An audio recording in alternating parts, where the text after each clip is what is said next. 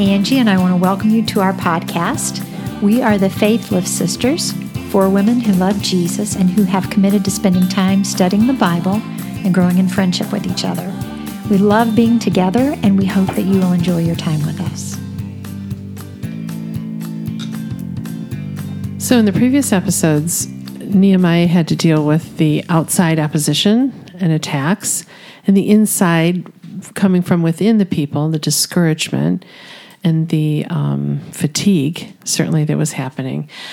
But in this episode, he has to address the elephant in the room because this is actually what was something that was undermining the project itself. So, Terry, how about if you read a scripture? Sure. I'm going to be reading um, Nehemiah chapter 5, verses 1 through 13. Now the men and their wives raised a great outcry against their fellow Jews. Some were saying, We and our sons and daughters are numerous. In order for us to eat and stay alive, we must get grain. Others were saying, We are mortgaging our fields, our vineyards, and our homes to get grain during the famine. Still others were saying, We have had to borrow money to pay the king's tax on our fields and vineyards. Although we are the same flesh and blood as our fellow Jews, and although our children are as good as theirs, Yet we have to subject our sons and daughters to slavery. Some of our daughters have already been enslaved, but we are powerless because our fields and our vineyards belong to others. When I heard their outcry and these charges, I was very angry. I pondered them in my mind and then accused the nobles and officials. I told them, You are charging your own people interest. So I called together a large meeting to deal with them and said, as far as possible, we have bought back our fellow Jews who were sold to the Gentiles.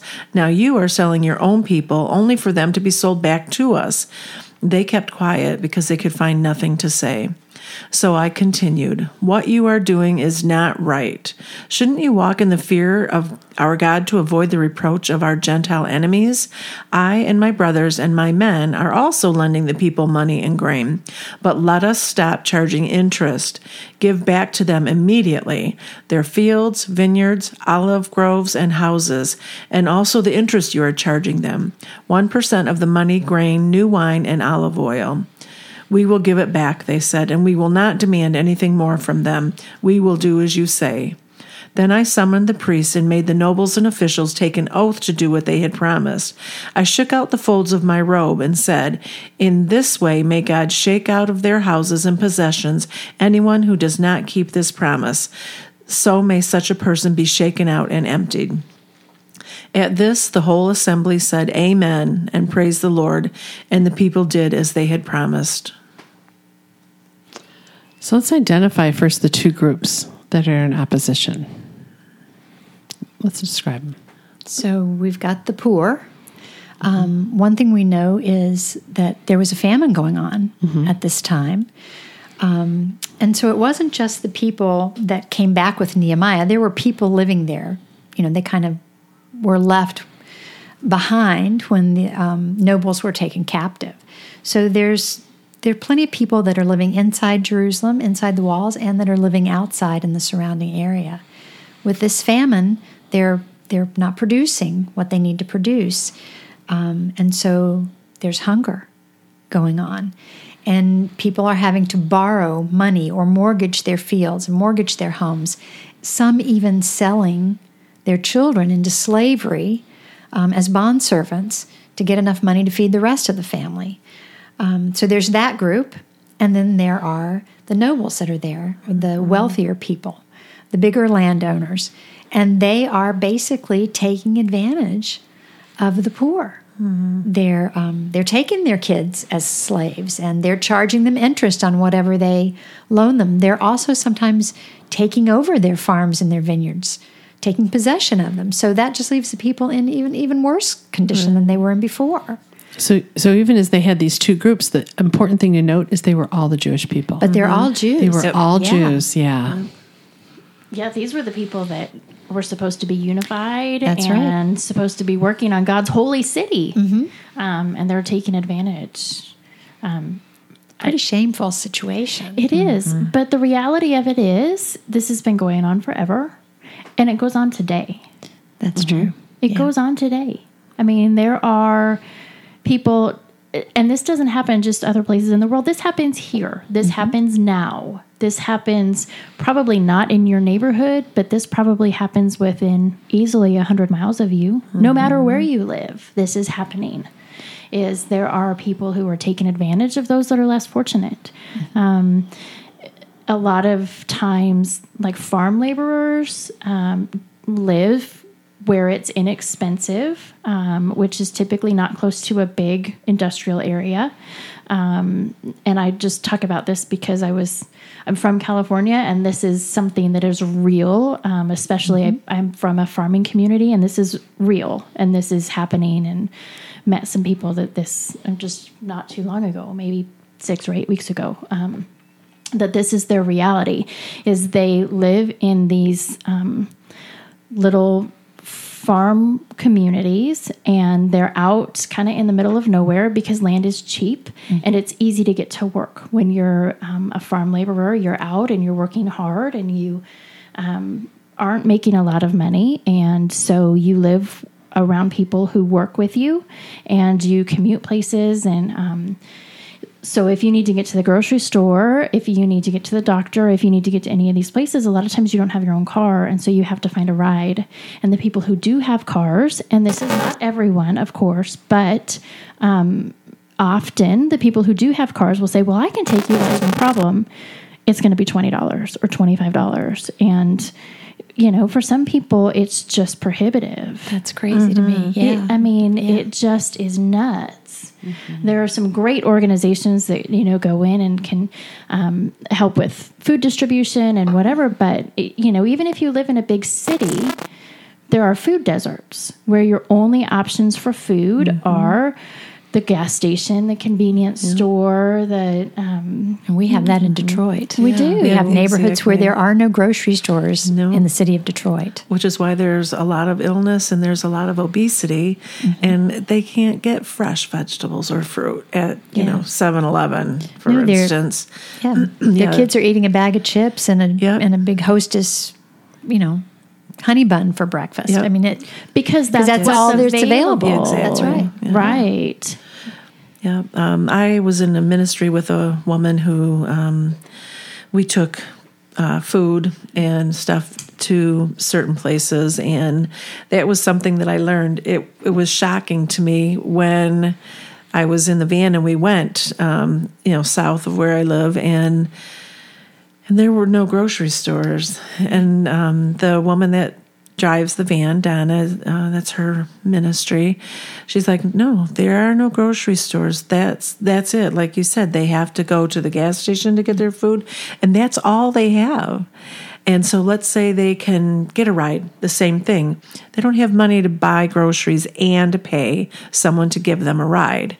They could take the bus, but the bus will take them, you know, like into an area where there is a grocery store, but then they're limited because they can only carry mm-hmm. so much. So, and anyways, it's, it's time consuming. Yeah, and yes. yep.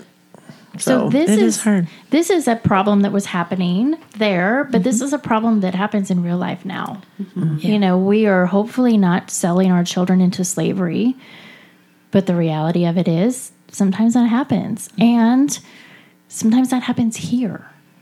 Yeah. Which breaks my heart. Yeah, it's terrible. And Nehemiah's response was he was angry. He was angry. Mm-hmm. He became really angry at, at what was going on. Part of when we see an issue like this with the elephant in the room is just opening our eyes. Like we may not be able to fix the food deserts that are happening, but we can open our eyes and we can see them. And we can see what's going on around us. And that's what Nehemiah did. Right. Um, in chapter 5, verse 6, he says, I was very angry.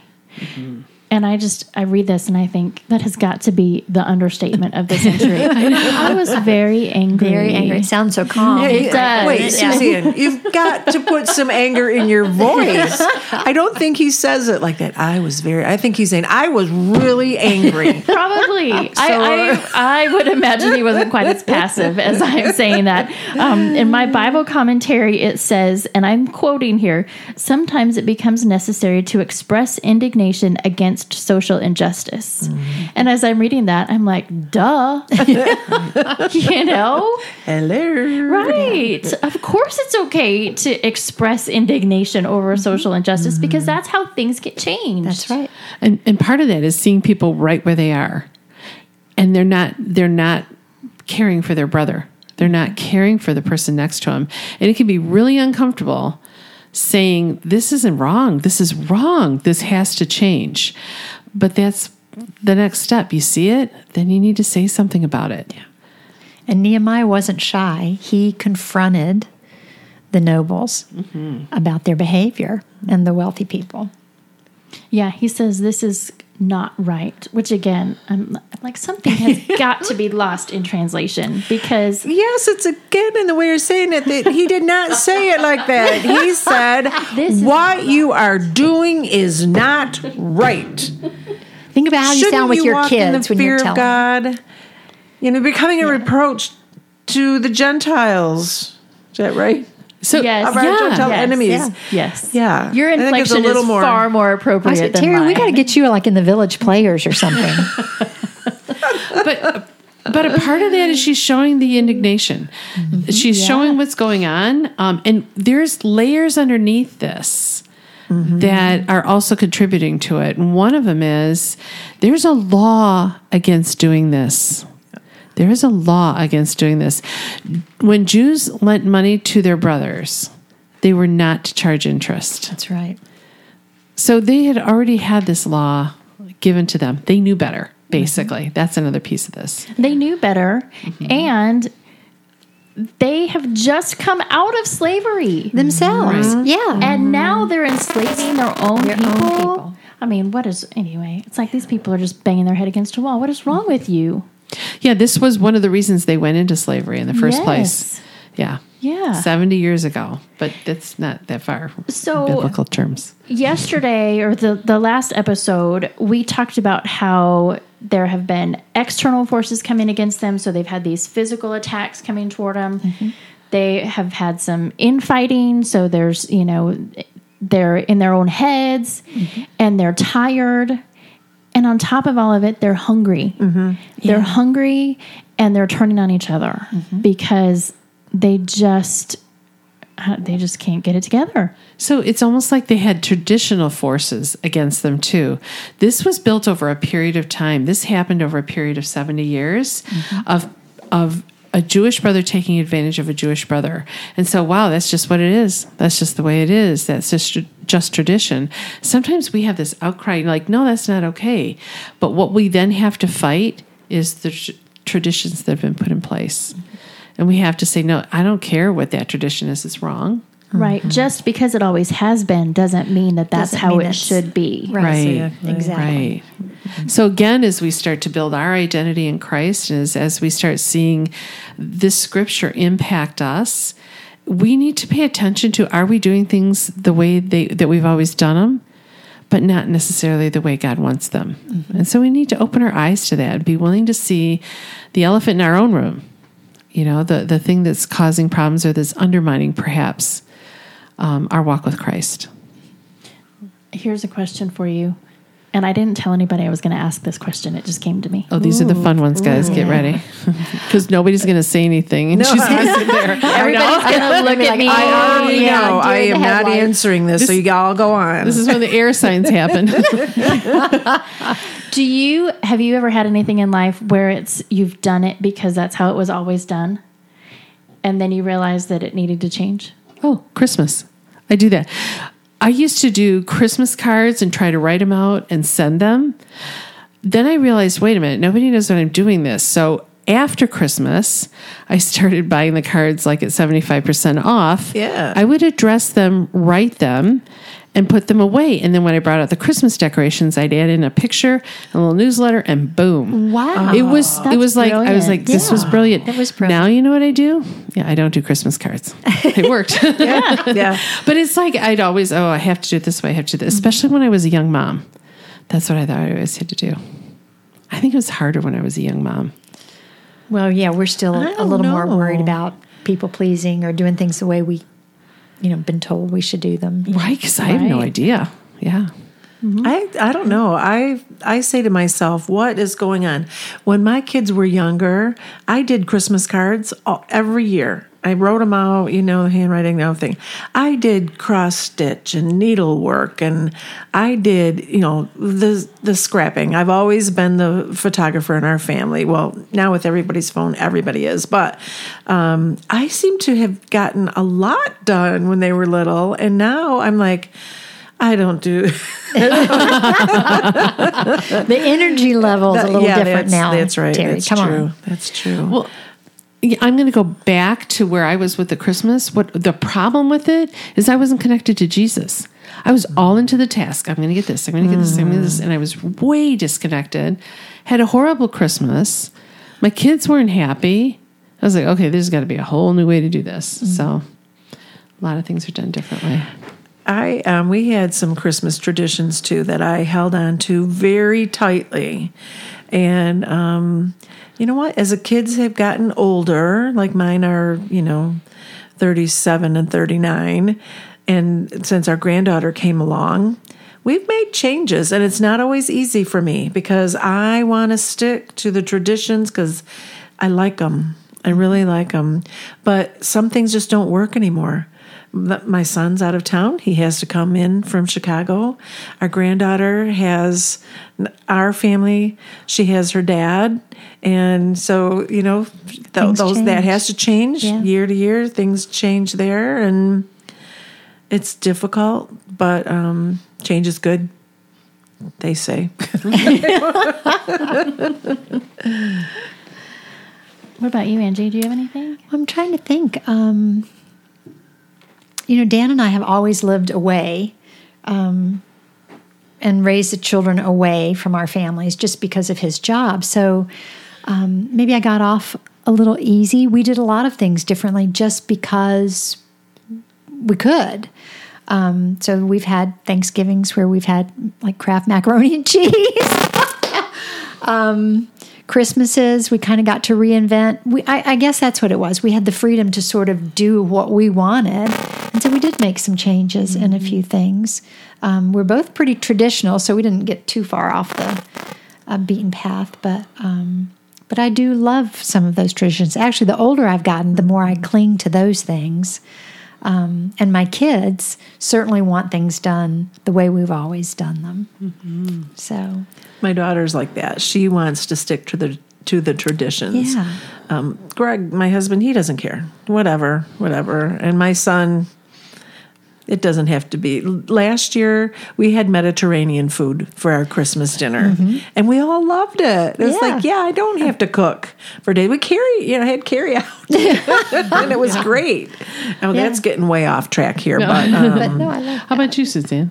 Well, we're in the same boat that Angie and Dan are. We got married, and 10 days later, we moved across the country.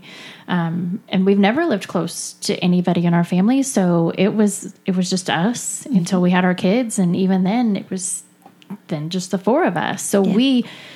Um, I grew up in a family it was very close, and still to this day, once a month they get together, and aunts, uncles, grandparents, cousins, everybody, um, which is super great, and we certainly miss that. But um, the four of us have our own traditions. I mean, for for Christmas Eve, we eat sushi.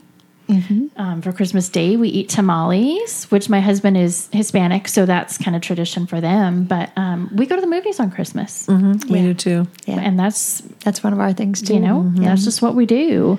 Um, but I think, like speaking personally, and just outside of family, like Rosemary, when you were saying when you were like a young mom, that you felt like there were things that just needed to be done a certain way. And as my kids have gotten older, I've seen that I was that way a lot. I was that way a lot. In fact, um, I ran into a girlfriend whose kids are much younger than mine. And she was just having a day, and we were in Target, and she had her little one. And, you know, I could see she was ready to just pull her hair out. And I was like, You give me that baby. You go do your shopping and whatever. And so the baby and I just walked around, and I did my shopping while the baby was with me. Didn't mm-hmm. bother me. Like, baby, you want a bus? I don't care. I've been there, done that, mm-hmm. whatever. Move along. You're fine.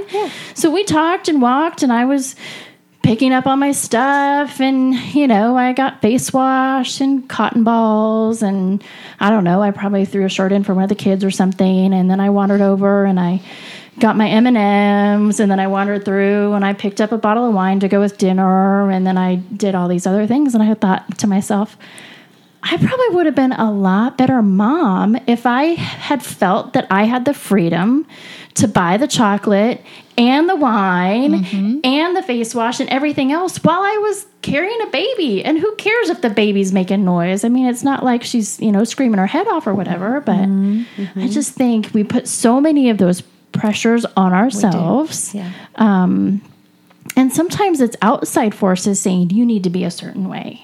But to go back to what God is telling us that we are to be, mm-hmm. I think is key. Yeah, so there's some traditions that need to be kept. Absolutely. that are there for a reason and they're a connected reason. So I think kind of as I was talking about when I get into all the stuff with Christmas, I disconnect from myself. Yeah. And I We tend to disconnect, from disconnect from God. God, yes. Yeah. And so that's kind of what was happening here, you know, with the Jews is they were disconnected from what God's law was to help them and protect them. And that was talking about the um, usury with that. Charging interest. Right. Yep. What was happening with that?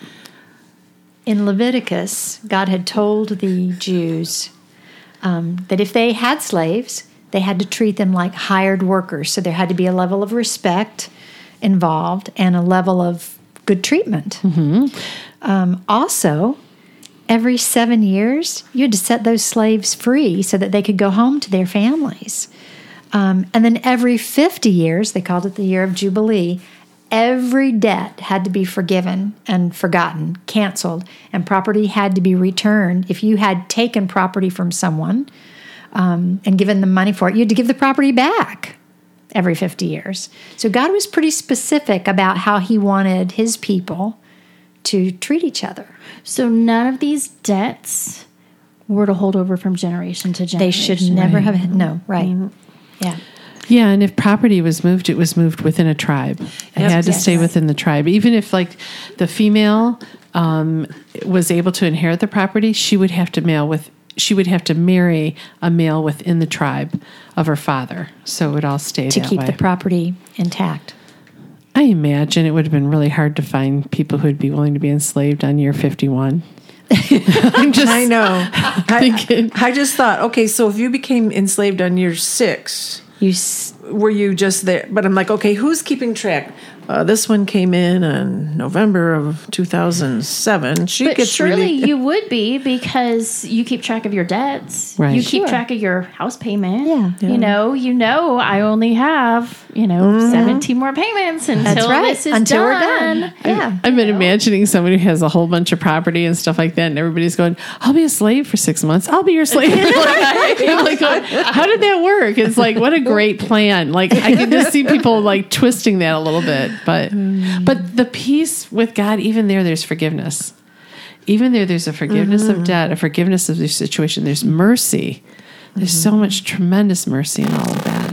So in, in the usury part, that's also the taxation. So if, if I were to lend, let's say you, Angie, if I were to lend you money, I could not charge in- interest.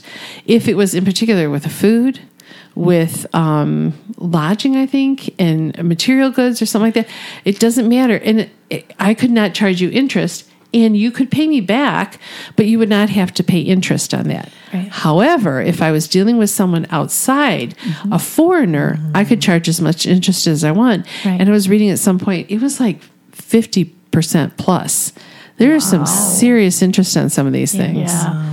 Right. And some of these, um, where it says, you know, we have given our daughters up in slavery, that was collateral.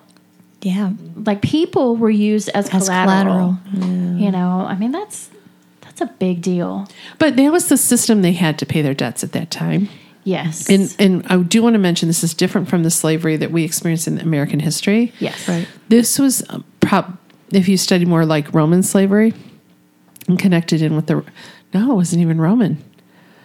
I'm thinking it was still in use during the time of Jesus. But this still probably started way back. Yeah. I mean, slavery is, it's been a But it's worldwide phenomena for all of history. Right. But th- in particular, what's happening today even is really distorted from what was supposed to, what was the initial um, plan, I guess, for slavery or. Well, God doesn't want, you know, however the world was dealing with slavery, I think what he's doing here is he's saying, okay, I get it. You're, li- you live in the world Right. and they're slaves, but you're not going to use slavery Right. the same way that the world uses slavery. You're not going to subjugate your people, your slaves. You're going to treat them with some respect. You're going to treat them like a hired worker. Right. You're going to take care of them, and then you're going to let them loose every seven years. Right.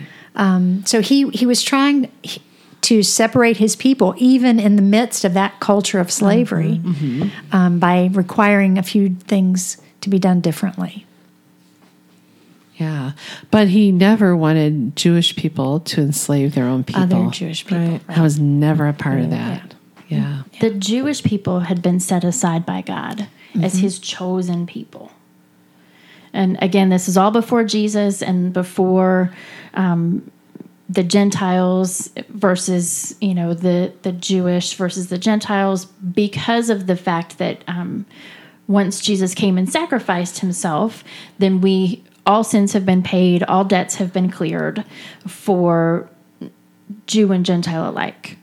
But this is way, way, way, way, way before then. And these Right. were the people who were chosen um, to be the lineage of Jesus. That's right.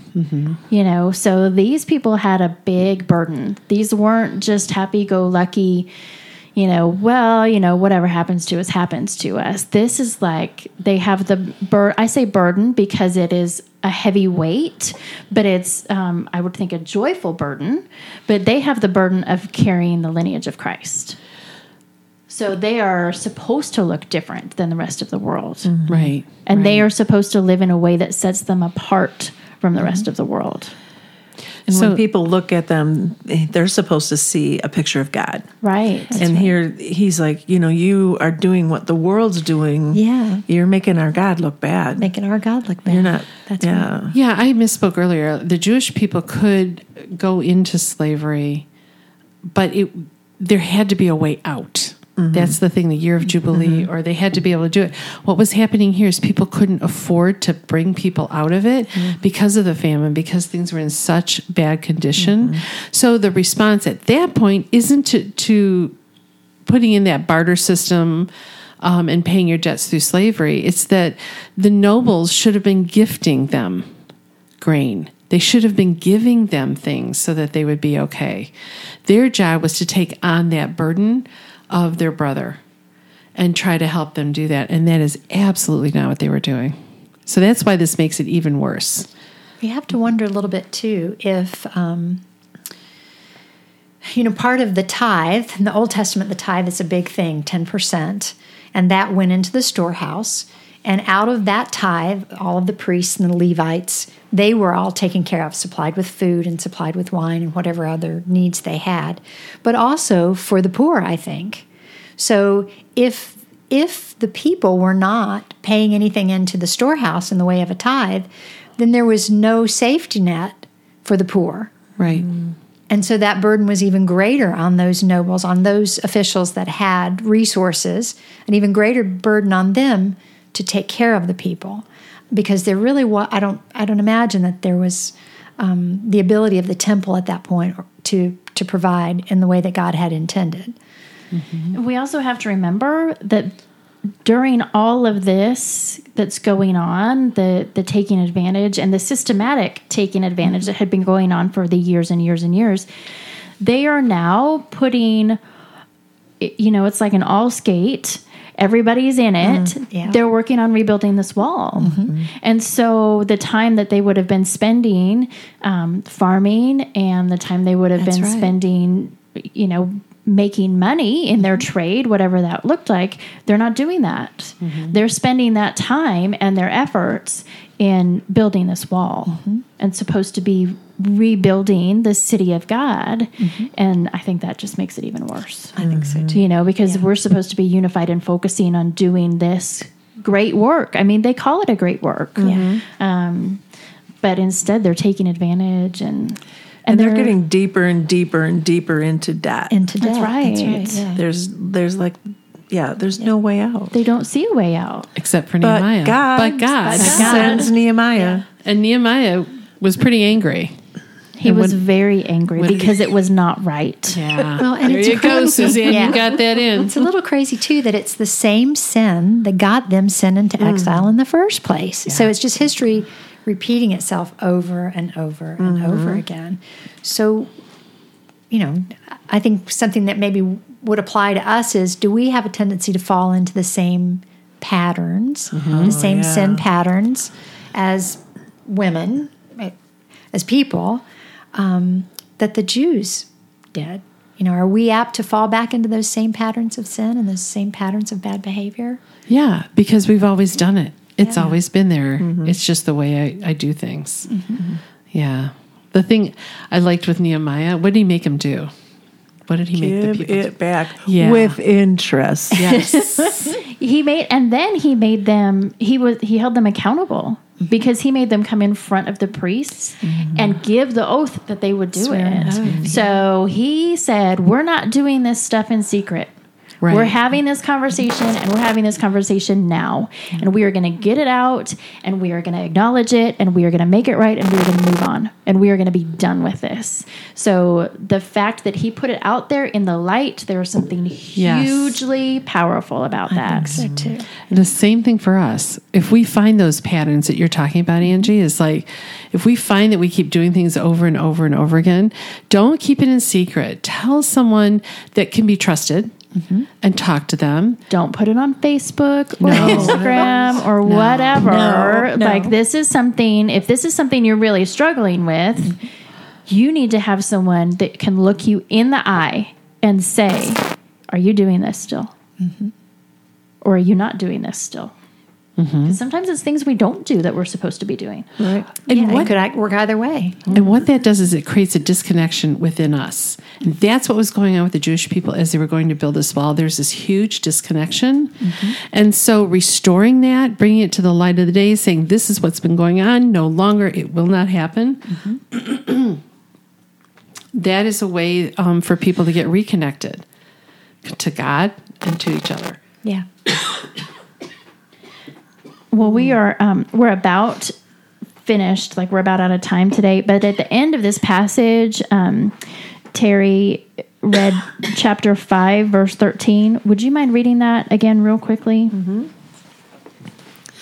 I also shook out the folds of my robe and said, In this way may God shake out of their house and possessions anyone who does not keep this promise.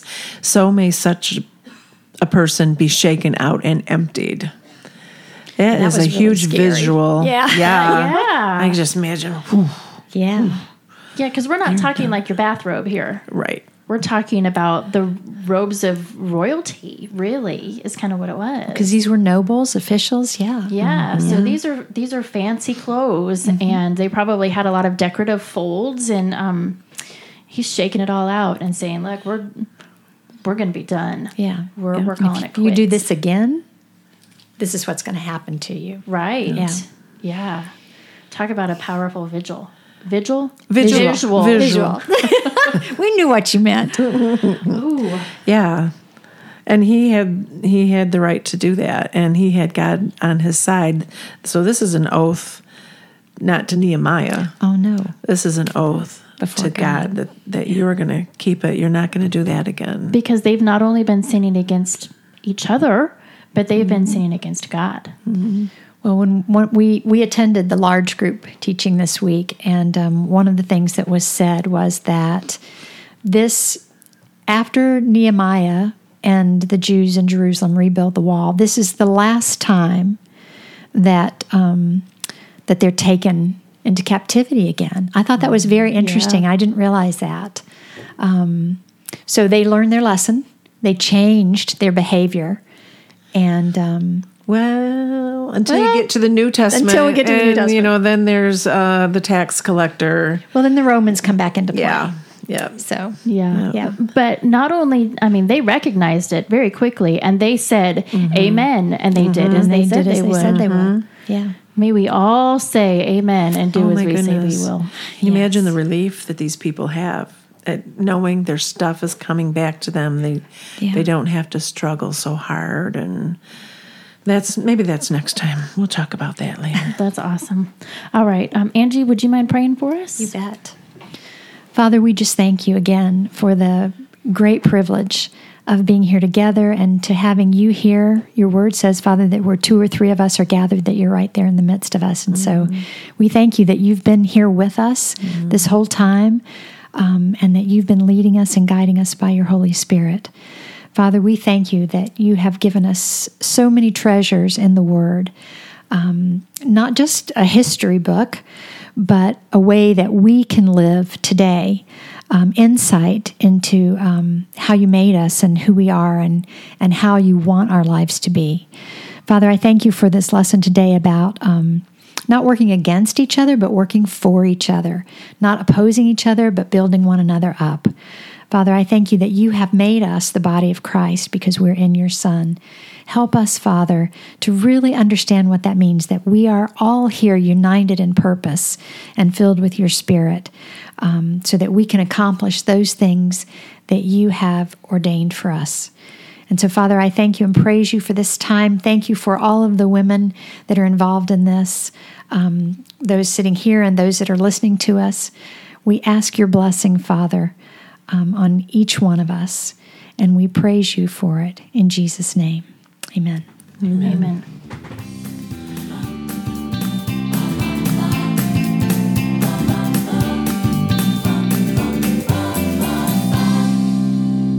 And cut. 네.